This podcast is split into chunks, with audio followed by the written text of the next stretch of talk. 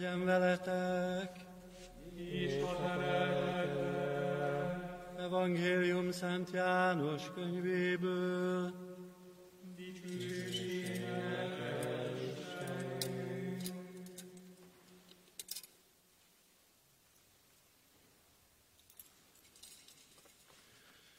Amikor a hét első napján, húsvét vasárnap beesteledett, Jézus megjelent a tanítványoknak ott, ahol együtt voltak, pedig a zsidóktól való félelmükben zárva tartották az ajtót. Belépett és így szólt hozzájuk, békesség nektek. Miután ezt mondta, megmutatta nekik a kezét és az oldalát. Az Úr láttára öröm töltötte el a tanítványokat. Jézus megismételte, békesség nektek. Amint engem küldött az Atya, úgy küldelek én is titeket. De szavak után rájuk lehet, és így folytatta, vegyétek a szent lelket. Akinek megbocsátjátok bűneit, az bocsánatot nyer, és akinek nem bocsátjátok meg, az nem nyer bocsánatot. A tizenkettő közül az egyik, Tamás, vagy melléknevén Iker, nem volt velük, amikor Jézus megjelent nekik. Később a tanítványok elmondták neki, láttuk az Urat, de ő így szólt, ha csak nem látom kezén a szegek nyomát, ha nem érintem ujjaimat a szegek helyéhez, és nem tapintom meg kezemmel oldalát, én nem hiszem. Nyolc nap múlva ismét együtt voltak a tanítványok. Tamás is ott volt velük. Ekkor újra megjelent Jézus, bár az ajtó zárva volt. Belépett és köszöntötte őket, békesség nektek. Tamásnak pedig ezt mondta, nyújtsd ide az ujjadat és nézd a kezemet. Nyújts ki a kezedet és érints meg oldalamat. Ne légy hitetlen, hanem hívő. Tamás így válaszolt, én Uram, én Istenem. Jézus ezt mondta neki, most már hiszel Tamás, mert láttál engem. Boldogok, akik nem láttak, és mégis hisznek. Jézus még sok más csodajelet is művelt tanítványai szeme láttára, de azok nincsenek megírva ebben a könyvben. Ezeket viszont megírták, hogy higgyétek, Jézus a messiás, az Isten fia, és hogy a hit által életetek legyen benne. Ezek az evangélium igény. Krisztus.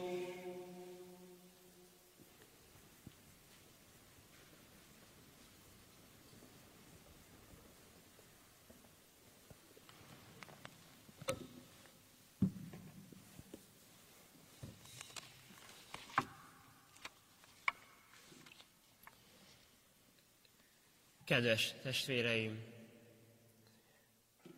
Nyolc nap telt el azóta, mióta Jézus először megjelent az apostoloknak. És mik történtek ez alatt a nyolc nap alatt?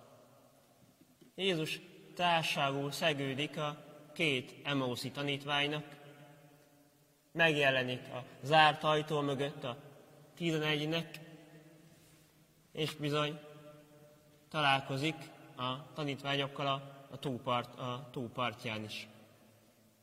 És bizony nincs közöttük Tamás, aki nem fut el a sírhoz, nem hisz az asszonyok tanulságtétő tévő szavainak, és a apostol társainak sem. És Jézus maga jön el Tamáshoz. A katekizmus azt írja, hogy a hitnek három összetevője van.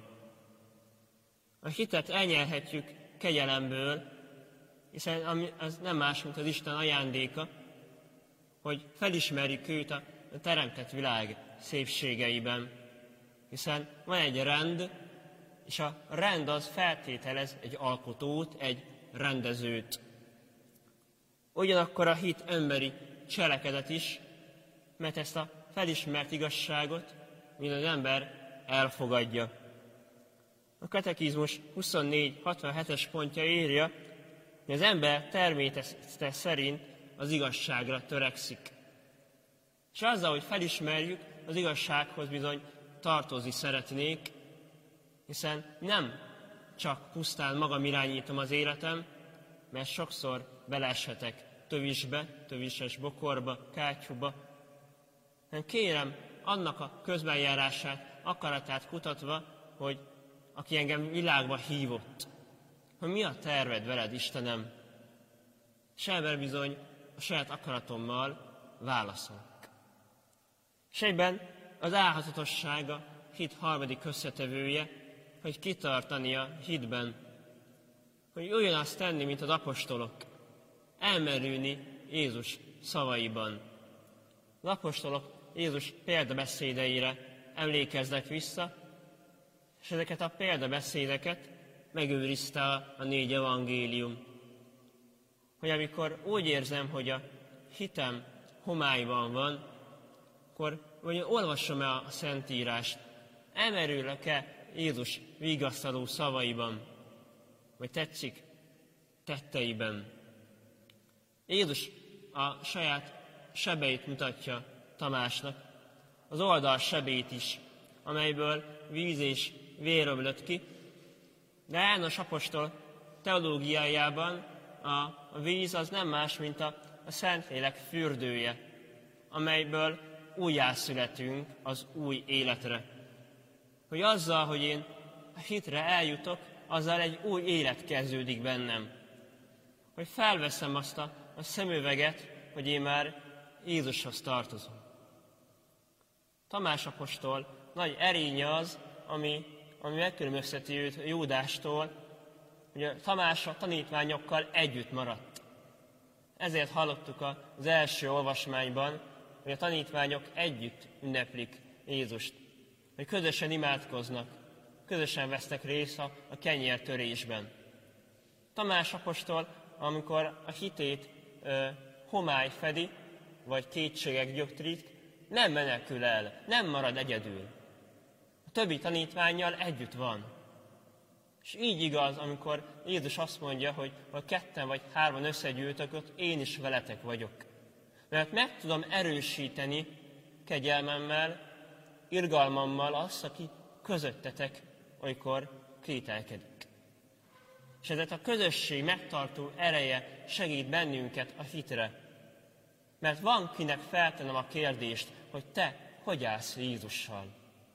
És ha valaki nekünk felteszi ezt a kérdést, akkor tudunk válaszolni, hogy igen, én megtapasztaltam Jézust az életemben. És tudom erősíteni a közösségem tagját, aki bizony kérdéssel fordul hozzám.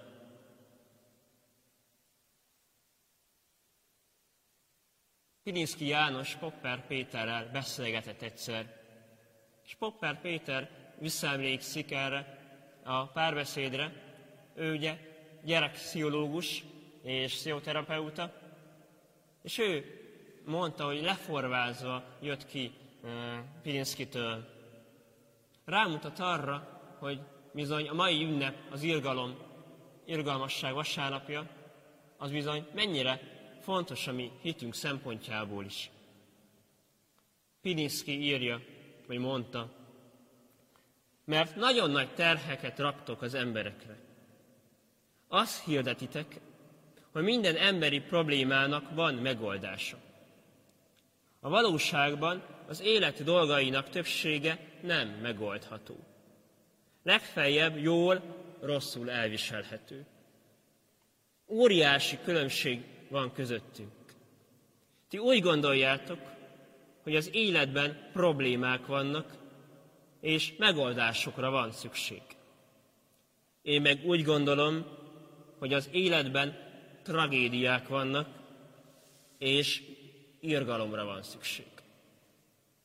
És hogy megértsük az irgalom erejét az életünkben, ehhez a irgalmasság litániáját hívom segítségül, amely különféle melléknevekkel, jelzőkkel illeti Isten irgalmasságát.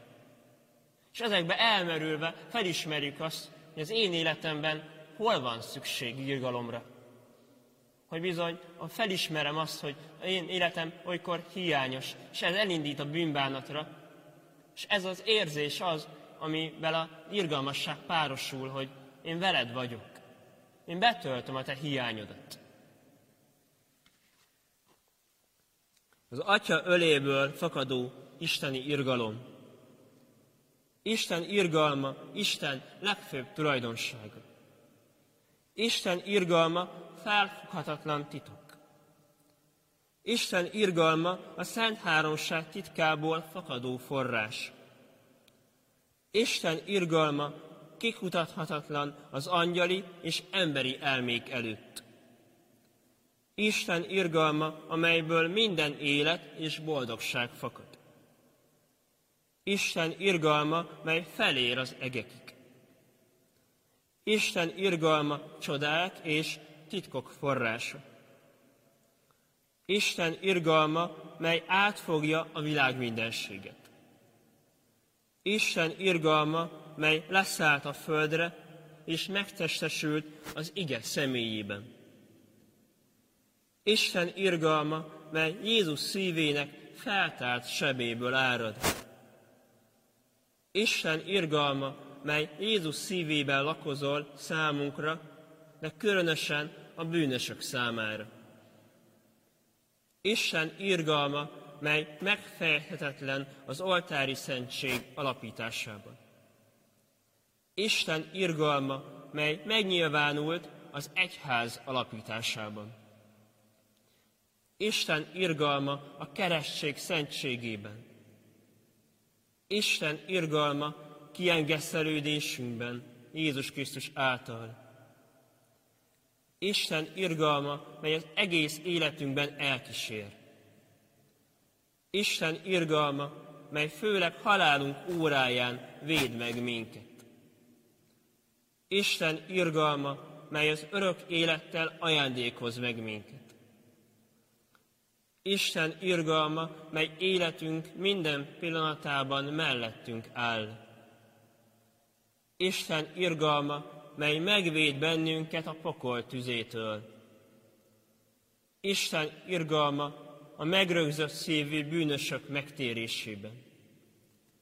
Isten irgalma, melyet csodálnak az angyalok, és nem foghatnak fel a szentek. Isten irgalma, kikutathatatlan az isteni titkokban. Isten irgalma, mely felemel minden nyomorúságunkból. Isten irgalma boldogságunk és örömünk forrása. Isten irgalma, mely bennünket a semmiből életre hív. Isten irgalma, mely kezem mű, minden művét átfogja.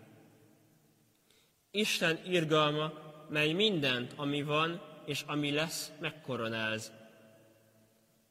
Isten irgalma, melyben minnyájan elmerülünk. Isten irgalma megkínzott szívek édes vígasza. Isten irgalma kétségbe esett lelkek egyetlen reménye. Isten irgalma szívek pihenője, rémületben béke. Isten irgalma a szent lelkek gyönyörűsége és elragadtatása. Isten irgalma reménytelenségben is bizalomra indító. Ó, örök Isten, akinek irgalma kifürkészhetetlen, és kegyelmének kincse kimeríthetetlen, tekints ránk kegyesen, és gyarapíts bennünk irgalmadat, hogy a nehéz időkben ne essünk kétségbe, és lelkünkben ne dőljünk össze, hanem nagy bizalommal adjuk át magunkat szent akaratodnak, amely maga a szeretet és az irgalom.